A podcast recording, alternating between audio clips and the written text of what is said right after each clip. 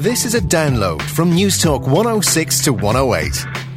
To download other programmes or for more information, go to newstalk.ie. Talking Books on Newstalk 106 to 108.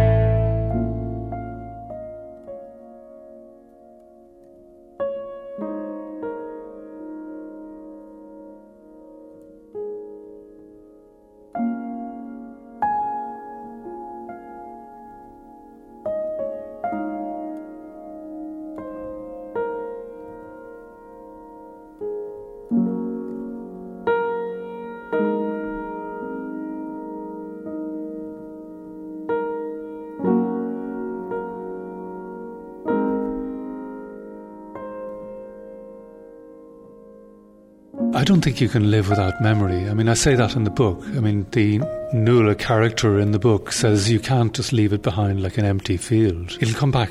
It'll it'll come back to haunt you. Your your memory will come after you in a lot of ways. I've said that before. It'll come after you like your name. So it's something that everybody has to deal with, and this is still a kind of a frontier in psychology and human imagination. How we deal with memory. You know, can you kind of just pacify it and and put it behind you? You know, for instance, my mother had this great trick. We used to have nightmares at, at home uh, as, as children. My mother would get us up and give us a piece of paper and some crayons and we'd draw out the nightmare. So there would be this spiky creature we'd draw and she would say, look, I'll put that in, in my diary and it's be safe there. You don't have to dream about it anymore. It was a, a, very sort of modern, contemporary kind of thing to do because that's what we do all the time. We describe something as writers. We describe nightmares. We describe beautiful things. We, we, but we have this need to put it on paper. Otherwise, it gets the better of us. That's my theory really about memory is that unless we deal with it, unless we somehow write about it and describe it, it then becomes overwhelming.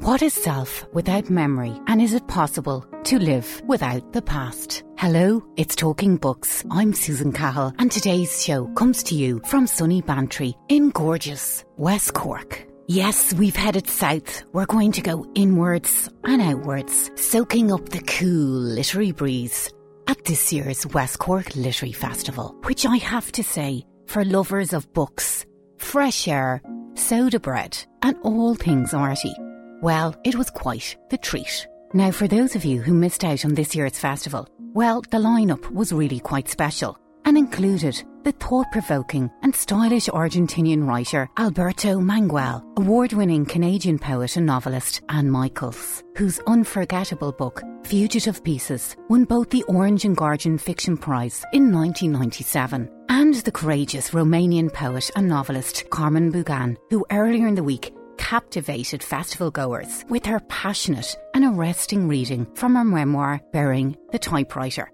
Now, this year's festival also featured household names such as Blake Morrison, Jonathan Miller, Alice Taylor, Jennifer Johnston, Ben Okri, Paula Meehan, and the great Eimear McBride. I particularly enjoyed Walking Ireland with Christopher Somerville, the renowned travel writer and walker. It was absolutely inspiring. He's quite a character. Okay, enough creative detours from me. Let's get on with today's show and meet with two stirring voices from this week's West Cork Literary Festival. This is a show about empathy and experience, parenting and psychology, fear and facing up. But first, what it means to be human. American novelist Karen Joy Fowler talks me through the ideas behind her surprising new book, We Are All Completely Beside Ourselves. First, let's start off with a taster on how the book reads. Until Fern's expulsion, I'd scarcely known a moment alone. She was my twin, my funhouse mirror, my whirlwind's other half. It's important to note that I was all those things to her. I would say that, like Lowell, I loved her as a sister, but she was the only sister I ever had. So I can't be sure it's an experiment with no control. Still, when I first read Little Women, it seemed to me I'd love Fern as much as Jo loved Amy, if not as much as Jo loved Beth. We Are All Completely Beside Ourselves is a fascinating story of a 1970s Midwestern family torn apart by a behavioural experiment. The narrator, Rosemary, tells her heartbreaking story of her early childhood with her chimp twin sister, Fern, and the devastating impact of their separation. Now, before you dismiss this book as absolutely crackers, To quote the great Mark Twain, truth is stranger than fiction. We are all beside ourselves is inspired by several real life psychology experiments in the early 1930s. What's interesting about this read is how the narrator Rosemary challenges the reader to think about the way we understand, empathise, and live with animals. And I have to say, it will really take you by surprise. Karen's book is quite a unique reflection into sibling relationships and rivalries, the nature and parameters of love, and all the hairy stuff that goes on in families. Karen made the clever decision to withhold the true identity of the protagonist's sister Fern until a third of the way through the book to begin from an assumption of similarity. And it works, heart stompingly so. That said, it does make for quite a reviewer's nightmare. It's hard to talk about this book without revealing spoilers. So apologies to anyone in advance who's about to shoot me. Karen Joy Fowler believes that scientists bear the responsibility of any suffering they cause and that knowledge alone is not sufficient motivation. She says we shouldn't do things we are unable to look at, and that this applies to the way we treat our animals, the way we run our prisons, the way we conduct our wars. Well, Karen flew into Cork late Thursday night for her Friday night's reading at the West Cork Literary Festival, and despite the jet lag and heavy schedule, she managed to find the time to talk with me and Amar Bantry Bay. Let's take a listen. Most specifically, the book is based on an experiment that took place in the United States in the 1930s. A psychologist named Winthrop Kellogg decided that he would try to raise an infant chimpanzee alongside his infant son, try to normalize the upbringing uh, or standardize the upbringing of both of them as much as possible and see what their differences were in terms of capabilities. He was focused, as most of the home raised chimp experiments were, on language, but also on, on other capabilities. And what's interesting there is the mimicking was extraordinary on both sides. Yeah, this apparently was not anticipated. It was, I think, that they were very clear on the fact that the little chimpanzee, whose name was Gua, would pick up human behavior behaviors. They expected that and actually were hoping for that. But what they did not seem to have thought about at all is the fact that their son, Donald, might pick up chimp behaviors. And this happened as well. And this is why the experiment came to a very kind of abrupt halt and a very early halt. I think the original plan was probably for the experiment to go on considerably longer than it did, but long before Donald actually acquired language, and it's it's possible that his language was delayed by the experiment. He began food hooting, uh, joyous noise chimps make when something delicious is put in front of them, and um, and and mimicking gua in in other ways that were unacceptable to the family. And when you think about what was unacceptable or not. The issue was that these children who were taking part because their parents' research interests had to also relate to the world outside their house, outside the research lab, which was schools, their social peers. And they ended up being very marginalised or isolated in ways because they were seen as different and they were effectively different because they were collaborating and learning different skills in life and looking at life in different ways. I think this is certainly true uh, in the case of the Kellogg experiment. The Kellogg experiment is the only one that I'm aware of where uh, an infant child was involved in that very formative period. The other experiments, which involved chimps being raised in human homes, often had children also in the home, but they were older children. They were children who had already established their skill sets as human beings. And and so they did, of course, have have different experiences and different, you know, learn different things about the world from having a, a chimpanzee as part of the family. But they were not impacted in the same way that Donald Kellogg was. Now, your latest book has looked at the consequences of these experiments on families. Can you tell me about your narrator, Rosemary? She's a very interesting woman. She's very strong in certain ways. She certainly has quite an agenda, but she has a, had a very troubled past and she's coming to terms with her past. As I said, the sort of initial idea for the book came from the Kellogg experiment, but that experiment ended when Donald Kellogg was, I think, about 16 months old, possibly 19 months. I can never quite remember. So in my fictionalized account, I have replaced Donald Kellogg with Rosemary Cook, and the experiment goes on for five years. I wanted a narrator who would remember some of mm-hmm. the experiment.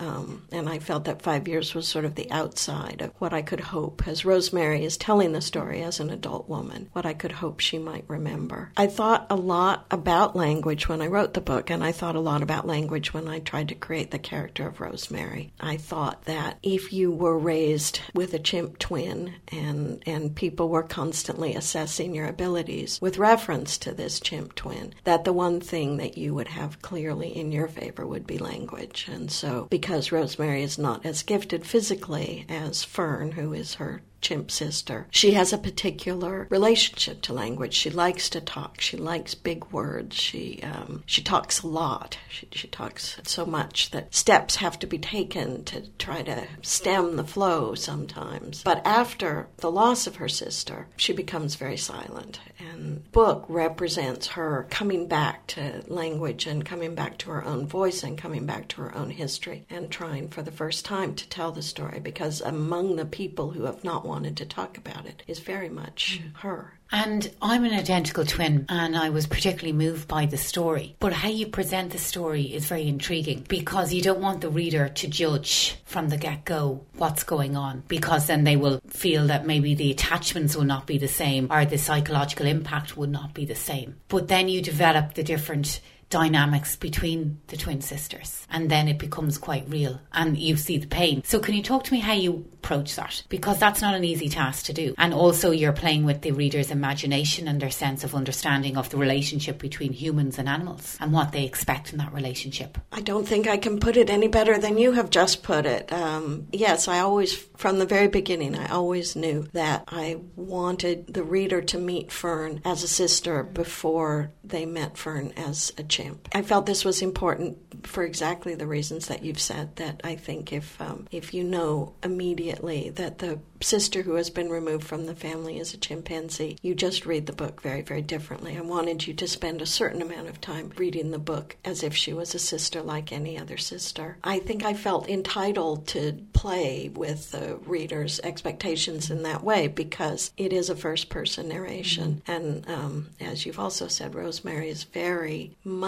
in control of how she's going to tell the story and has an agenda and is um, is going to make her points in the way that she finds most persuasive and most useful. And what's interesting about the story is the impact and toll on the family and how siblings reacted very differently. How much did you want to push the reader in terms of their ideas on what's acceptable in terms of psychological experiments, science and progress? Was that important to you in writing the book? Absolutely. Mm-hmm. I think in a broader way, just our relationship to the other animals we share the planet with and our relationship to the planet itself are enormously uh, important to me and very, very complicated. I was thinking many, many things uh, uh, along these topics when I wrote the book. One of them is that sort of peculiarity, I think, of the fact that as small children, we are really encouraged to identify with animals. I have six grandsons now, and I would say that maybe 80% of the books I read to them as bedtime stories have animal protagonists, and they're not really animals because they're brushing their teeth and kissing their parents goodnight. And so, mm-hmm. you know, the, the child is absolutely being encouraged to see a kinship there mm-hmm. and, and to see the animals as stand ins for, for children.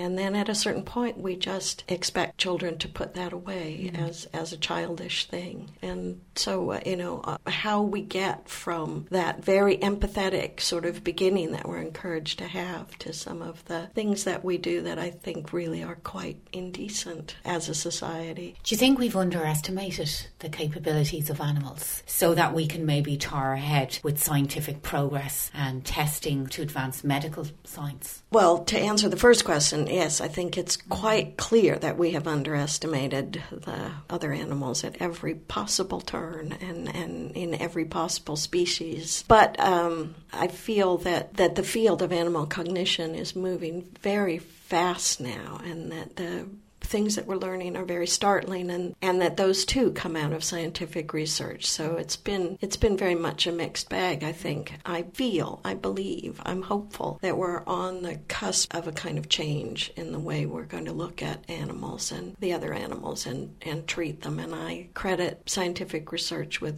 bringing us the information to, to do that. You know, in California where I live, the um, SeaWorld, the, the whole issue of the orcas in captivity at SeaWorld is going to be on the ballot soon. And I feel very hopeful that that part of SeaWorld will be closed down. Something I don't think would have been possible without a better understanding, our current better understanding of how intelligent orcas are, what social animals they are. Although you would also think that it would be fairly common sense mm. that a creature that roams the ocean is not going to function well in a small enclosed space. And the interesting thing is that fiction is now asking these big questions, probing the reader to challenge their own understanding and their own moral comforts on these big questions. Um, I read, I don't know, about six months ago, I reviewed a book by Frans de Waal called the uh, bonobo and the primate. Uh, de Waal is one of the premier primatologists in the U.S. And one of the many, many interesting things he said is that he feels in the sciences it's long been understood that we are on a continuum with other animals and not so different as we once believed, but that the arts have been very slow to catch up and that human exceptionalism is still the predominant mode in, in the arts. And so I think what we are seeing, and with climate change as well, is a catching up. Now, Karen, a lot of people know you through the Jane Austen Book Club, and it was a hugely successful book. It was made into a film. Do you think some of your readers will be surprised that you're looking at these type of questions? Possibly, if the only thing of mine they've read is the Jane Austen Book Club, they will be surprised. I think if they've read more of my other work, it will be less surprising. That probably. Mm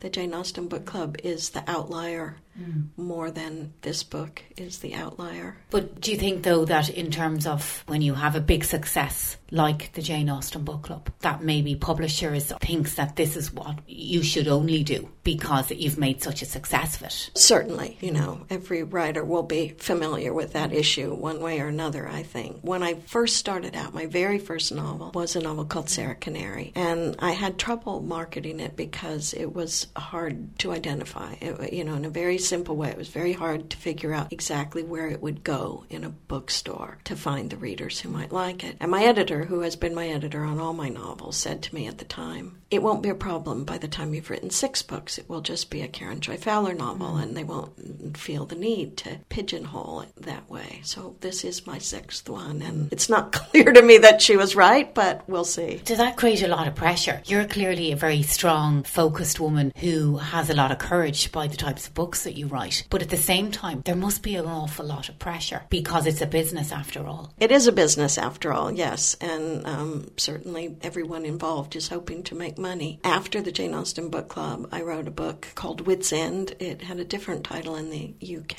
It was called The Case of the Imaginary Detective. It did not do well people were not happy with me. This book has has done so much better that I think I'm I'm in everyone's good graces again, but the next book will probably disappoint and dismay people again. And what's that like to go through? So you have a big selling book and everyone knows it becomes a film and then the next one just tickers over. Well, of course it's more pleasant to have a mm. book that's doing well than to have mm. a book that's not doing well. But I think I have been fortunate in that neither of those was my first book. Mm. So you know, I've got a lot of experience with doing well and not doing well, and I understand that that's part of what I signed on for. And I am just grateful and fortunate that my editor and my publishing house sticks with me because, uh, it, because as you've said, it is a business, and a lot of editors and a lot of publishing houses wouldn't have done so. But they are ever hopeful mm. that I will find the right thing to do again sooner or later. And lastly, I'm just interested to know your father was a behavioural psychologist and you probe deeply into the minds of your characters. How much of a psychologist do you have to be to be a good writer? And is there a connection in some way? You're developing a character, you're going deeper in the character. So, how much does one lead into the other by having that temperament or that background? Well, my father, who was, um, as you've said, a behavioral psychologist, always used to tell me that Freud had created a magnificent system of literary criticism, but he thought it had very little to do with psychology and with the way um, humans actually operated. But um, whether he's right about the second part of that or not, I think he's certainly right about the first, and that the characters that you create in books tend to be more coherent psychologically and uh, more comprehensible psychologically than probably actual people are. But from the reader's perspective, we're all jumping out of our heads into another head. So you're going into a whole new sphere. So it's, a, it's maybe a two way thing. Well, that to me is the glory of it. And I have an uncle who um, is also a psychologist. In, the, in this case, he's a Jungian psychologist. So I am quite swamped with psychologists in my life. But he wrote me after this book came out, and he's not read any of my others, but he read this one and wanted to talk to me about it a little bit. But he also said that um, that he hadn't read any of my others because he doesn't read novels because he doesn't like that takeover of his own mind by somebody else's mind. And I thought, oh, that's the part I like. that's the best part.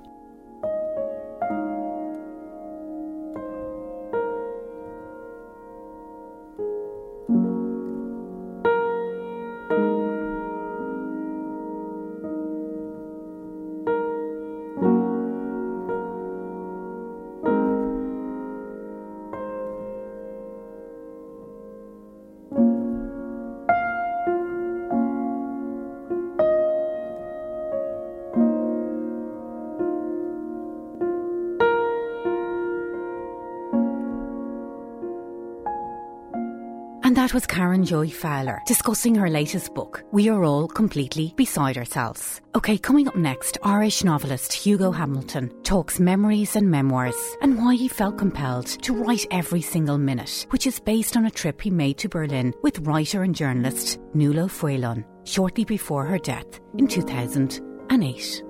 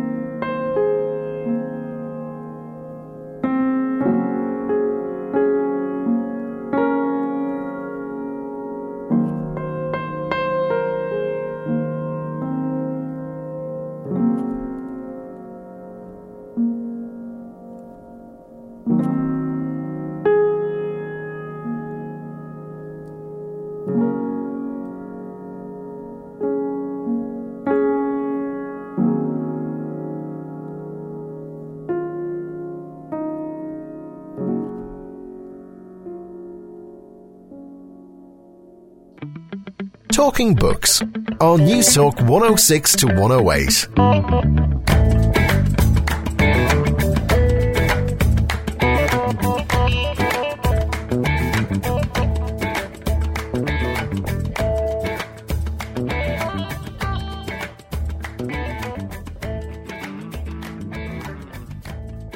And you're very welcome back to Talking Books on Newstalk 106 to 108. I'm Susan Cahill. If you want to get in contact with the show, well, why don't you drop me an email at talkingbooks at newstalk.ie? It's always lovely hearing from you, really lovely, and also getting a feel for the books and authors you like to read. Now, believe it or not, it's happy birthday, blow out the candles time here on Talking Books. It's been a year since our very first show. Yes, hard to believe how fast the time flies. So a big happy birthday from me to you. Anyway, to mark the occasion, the good guys in Books Ireland have generously offered one Talking Books listener an annual subscription to Books Ireland. Now, to win the prize, well, it's not exactly rocket science. We're not absolute head wreckers here on Talking Books. So all you have to do is answer the following question. So here it goes. What is the name of Alan Shatter's novel, first published in 1989 and republished in 2013? And email talkingbooks and newstalk.ie. Now, a bit of advice, considering we like to go a bit arty on talking books, and the question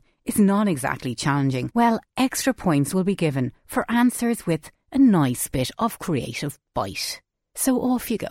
Okay, let's move on and meet with one of the Irish writers taking part in this year's West Cork Literary Festival, the softly spoken and gentle Hugo Hamilton, whose two popular memoirs, The Speckled People and The Sailor in the Wardrobe make for incredibly moving reading. I think most households in Ireland have at least one of his books. In 2008, Hugo Hamilton took his friend, the celebrated and much loved writer and broadcaster Nuala O'Faolain, to Berlin for a few days with a group of friends. Now, the trip was micromanaged by Nuala, who was at that stage wheelchair bound and on intensive pain relieving medication. Hugo Hamilton's Every Single Minute is undoubtedly a thought provoking, tender homage to a cherished friend, as well as a deeply affecting reflection on the nature of pain intimacy, and loss. The book raises many profound and interesting questions, least of all, how we process our memories, what we're willing to live with, and what we cannot let go of. On Thursday night, Hugo Hamilton and British poet and novelist Blake Morrison gave a captivating chat on the nature of memory and how writers balance fact and fiction. Well, I shared a coffee with Hugo early on Friday morning and asked him about his own ideas about memory and letting go. Hi, my name is Hugo Hamilton. My latest book is Every Single Minute, a novel which uh, retraces a journey with Nuala O'Faolain to Berlin. I'm also a memoirist. I've written two memoirs. My first one, Speckled People, became very well known, but my German-Irish childhood in Ireland, German mother from the Rhineland, and an Irish father who insisted on the Irish language in the house. Hugo, you said something very interesting last night at your talk. You said that writing memoir and the writing process is a bit like a human laboratory. Mem- memory, I think, is a,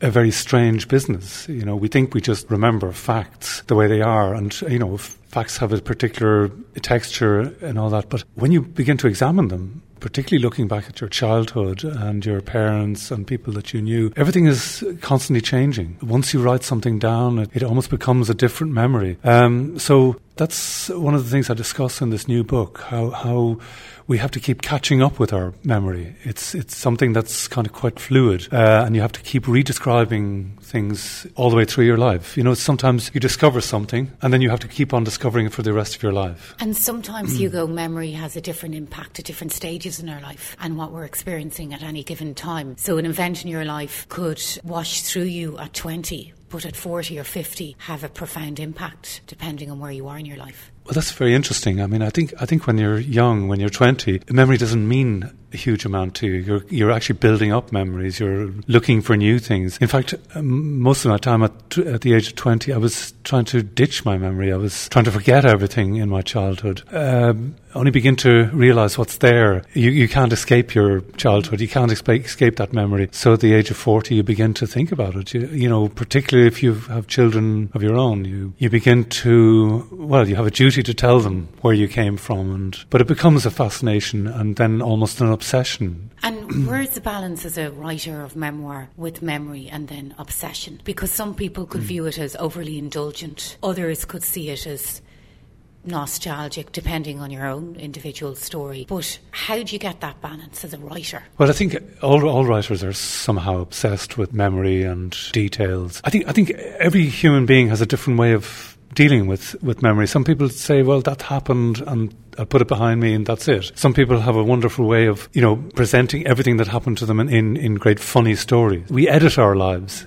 Uh, and but I think for writers, we go back over the same stuff again and again to see if there's more in it, to try and understand it. I mean, there are lots of things that I knew as a child and I'm only figuring them out now. Like so, sixty years later, I finally it finally clicks. I put two and two together about my mother or whatever it is, and uh, I have it. But it does almost take a lifetime to do it. So you think you can refresh your ideas in life, refresh your thinking by looking deep within your memory?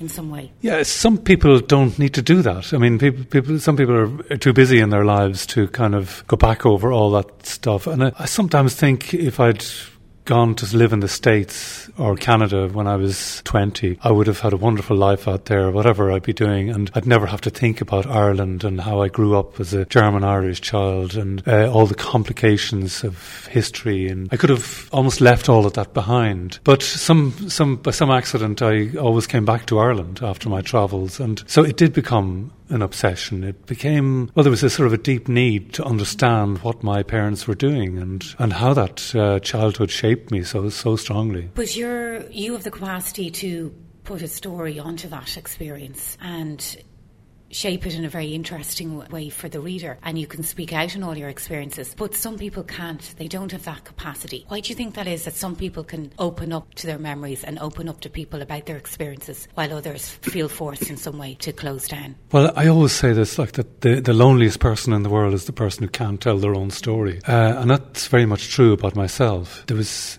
an inhibition, there was a silence in my life. I wasn't able to tell that story, so I hid from it. I think, you know, memoir writing and storytelling, there's there's more to it than just sort of spilling out the facts, you know. This idea of just confessing everything that went on in your in your family. That's not what we want to do. There's a need to craft that in some ways or to go beyond the facts themselves. It needs to be invented like a story uh, or reinvented like a story or certainly the drama of that childhood has to be presented in some way that's that's uh, more interesting and, and, and achieves more. And ultimately has a message or provides insight to the reader because we read memoirs, Hugo, to learn about our humanity, to learn about mistakes other people have made and to maybe grow with them on their journey also. Yeah, I don't, I don't know if a memoir writer wants to give a message or, or anything like that. Or it's just a, an attempt to understand, you know, complicated people. Families are complicated institutions, and and I think that's what makes them so interesting. Like that, we're uh, like all over the world, people are trying to figure out this unit that's kind of forced together into a house. And as I say, it, it takes a long time to understand that. But I don't think there's going to be any message in it. Like you know, there's not going to be any warning to future families. You know, I have a family myself. Like, it's very difficult to plan what your children are going to remember later. It's, you know, it's it, you, you can't choreograph their lives and you can't look into the future like that. And Hugo, you have three children and three grandchildren. What are the questions they have for you when they read your books? Um, well, my, my children, I think, once they read The Speckled People, it was a relief, I think. They knew there was something sort of very mysterious, very silent, uh, very, very strange about their father walking around the house, something I never really told them about. And uh, so the, the memoir then came out and they could understand, oh, well, that's what was going on all the time. So there is some great value in, in, in telling your story, even in a family circle, because it gives. Uh, everybody an understanding of what happens. For instance, like I, I had no grandparents ever. I never met them. But I realise now that if I had had them, they would have told me so much about my own parents. I would be able to see the link back in time. So, I mean, most children now have grandparents. You know, medical science has made it possible. So, I mean, it's a wonderful impact on them because they can, they have a, such a, such a wide view of the world. They understand their parents because they can see the lines, seeing where every, all the peculiarities came from. And what about letters though and diaries? Diaries. We leave letters, we leave diaries. Today we have emails. So you can shape and put an idea on a person through their correspondences. Yeah, I mean, uh, my mother left a, a, lot of diaries and, and all the incidents of her childhood was all recorded there. Uh, and that was extraordinary. Like, I mean, it's so factual and so true. Um, it was great for me as a, a, writer to come across that and uh, to be able to use that. I don't think people, you know, keep diaries that much nowadays. But in effect, like the internet and Facebook and all of those things, it's, it's wonderful sources you can imagine in 20 or 30 years' time, all those things will be really valuable in some ways. You'll be able to go back on all that material and, and see what was fake and see what was true. And, and then you can mm, see how people shaped up, how their lives really panned out. I mean, that's going to be fascinating. Now, Hugo, I know you go over to Berlin quite a bit. Your youngest son is married over there, but you have written about several different trips, and one you've made a very interesting book out of. It's your latest book. I've been going to Berlin since 1974. Uh, city has become sort of a second home to me, and as you said, my son lives there now. But in, in 2008, there was an extraordinary opportunity. In a way, myself and Nuala O'Faolain and a, a, number of other people went on this extraordinary trip just before she was dying. Myself and Nuala had always talked about Berlin, but then this, this opportunity came up. And it was quite a, an intense, finite journey, but it's also in, in a way, like living a lifetime in two days. All the things she still wanted to do, even though she knew that she was dying, she had this extraordinary energy that she wanted to. She had a list of things made out that she wanted to see, uh, and so we went through all those. And so the book really is sort of keeping that journey in some fictional way. I mean, all the places we went to, they're, they're, all described quite faithfully. But I've turned it into this conversation that we have along the way, sort of an unfinished conversation as much as the one we really had about how we look at memory. Her, her attitude towards memory was, and her attitude towards family was quite different to mine in some ways. It was much more confrontational. It was based on accusing, you know, wrongdoers, accusing her parents. Mine was much more on sort of trying to understand understand parents, the mix up they get into, the confusion that they're in, the kind of the blind side of them, like they, they can't really see what they're doing. So mm, we always had arguments about that, myself and Nuala. And that's what's in the book, basically an, an, argument or conversation that we have about the nature of memory and, and remembering your parents. And the book asks a lot of the reader and asks also a lot of big questions. Do you think we can ever let go of memory? And you think that we can ever just push forward with our lives? I don't think you can live without memory. I mean, I say that in the book. I mean, the Nuala character in the book says you can't just leave it behind like an empty field. It'll it'll come back to haunt you. It'll, your your memory will come after you in a lot of ways. I've said that before. It'll come after you like your name. So it's something that everybody has to deal with, and this is still a kind of a frontier in in psychology and human imagination. How we deal with memory. You know, can you kind of just pacify it and and put it behind you as if you know, for instance, my my mother had this great trick. We used to have nightmares at, at home uh, as as children. My mother would get us up and give us a piece of paper and some crayons and we'd draw out the nightmare. So there would be this spiky creature we'd draw and she would say, look, I'll put that in, the, in, in, in, my diary and it's be safe there. You don't have to dream about it anymore. It was a, a very sort of modern, contemporary kind of thing to do because that's what we do all the time. We describe something as writers and it we describe nightmares, we describe beautiful things, we, we, but we have this need to put it on paper. Mm. Otherwise, it gets the better of us. And that's what I, that's my theory really about memory is that unless we deal with it, unless we somehow write about it and describe it, it then becomes overwhelming. So, was that particular trip to Berlin with Nuala, was that a haunting one for you? And when did you actually decide I need to write about this? Well, it was it was a while after the trip that I, I thought of writing about it, but there was something in in the nature of the journey mm. that you know Nuala had this list she had a, a, journey, you know, mapped out for herself. It almost kind of wrote itself as a as a novel. Do you think that we have ownership of our experiences? Our experiences, we share them with other people. Our experience today of this interview is two people talking to each other. So we share that experience. So how much do we own that experience? You know, every, everything you do is like your experience. And this trip with Nuala uh, was something that changed me. So I claim an entitlement to tell that story. I mean, it was a transformative story. I think Nuala would have been exactly the same if she had gone with me in, in this in a reversed situation. She would have come back and told that story. Mm. So I think it's important for me to tell this story in in and, and to remember is something that's that's that's that's quite significant. It's it's you know there were there were for instance like there was one particular event in Berlin. She she Nuala was this opera fan. Uh, she went used to go to the Met in New York, and it so happened that Don Carlo was playing at this Staatsoper uh, uh, in Berlin. So she immediately wanted to see it. We got tickets booked for that. But then it's when I come home, I realise this story, of Don Carlo, is about a father killing his own son, and it almost reflects exactly what happened in Nuala's life. The father who failed to put any love into his son, and uh, the son comes to an unfortunate death. You know, so th- there there are these kind of strange coincidences in the journey, like that almost turn it into a novel in it in itself. You know. But whether there are strange coincidences, as you've said earlier, our memory finds us, it haunts us, and it bites us, and it will find us no matter where we are. And sometimes these strange experiences are running towards us in ways. Yeah, and, and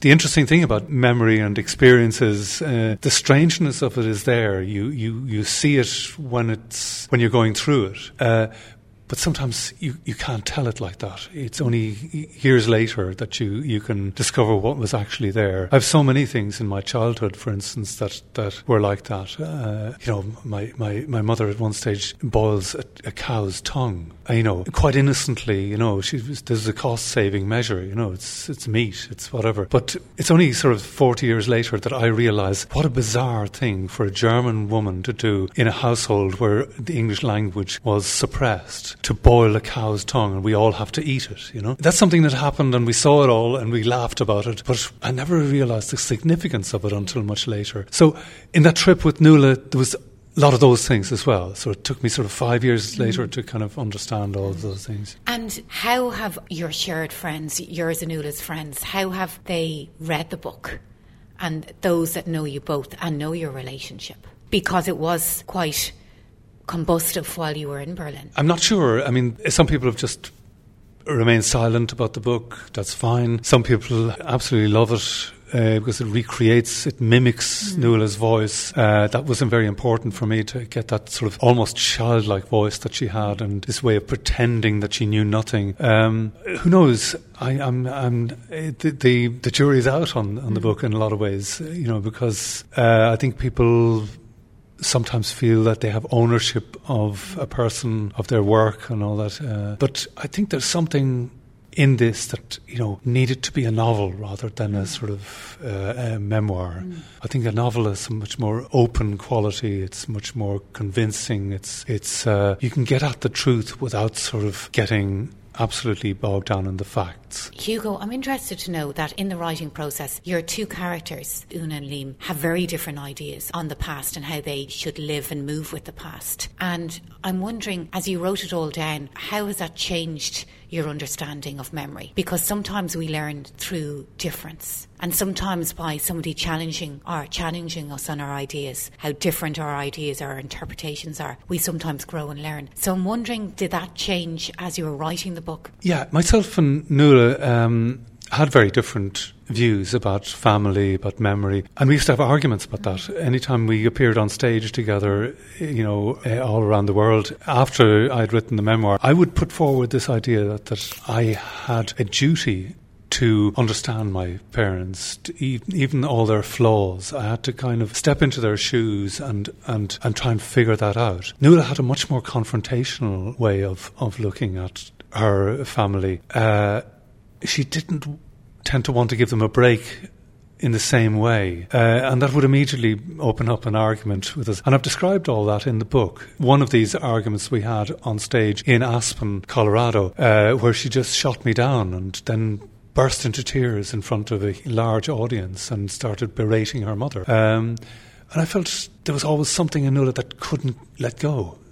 She couldn't give in. It's it's the thing that made her into a wonderful crusader and and a, a, fighter for justice. And you know, she could spot fakery and she could spot the truth everywhere. But also was was a thing in her nature that that was unable to let go. And that was very much demonstrated by that one particular incident in Berlin where she wouldn't light a candle in a church for her parents. That's where we fundamentally differed. And I think the journey to Berlin with Nuala sort of has, has brought that out in me even more. And this book is almost a way also of, you know, trying to come to terms with my fears of my father. I mean, I still in some ways, even at 60, I still have fears about my father, and uh, I still think he's coming in the door at night. And but this book allows me to sort of remember him smiling.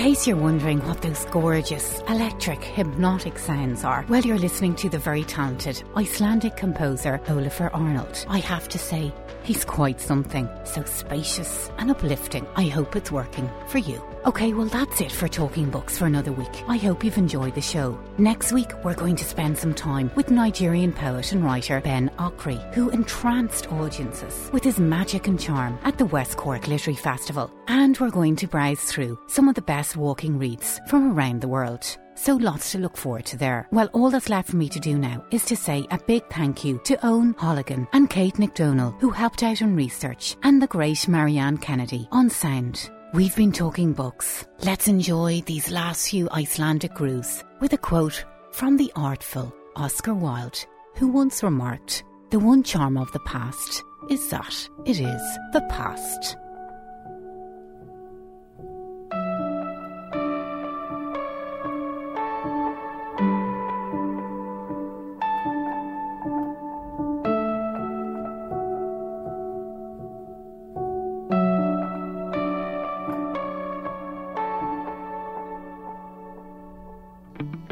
Talking Books on Newstalk 106 to 108.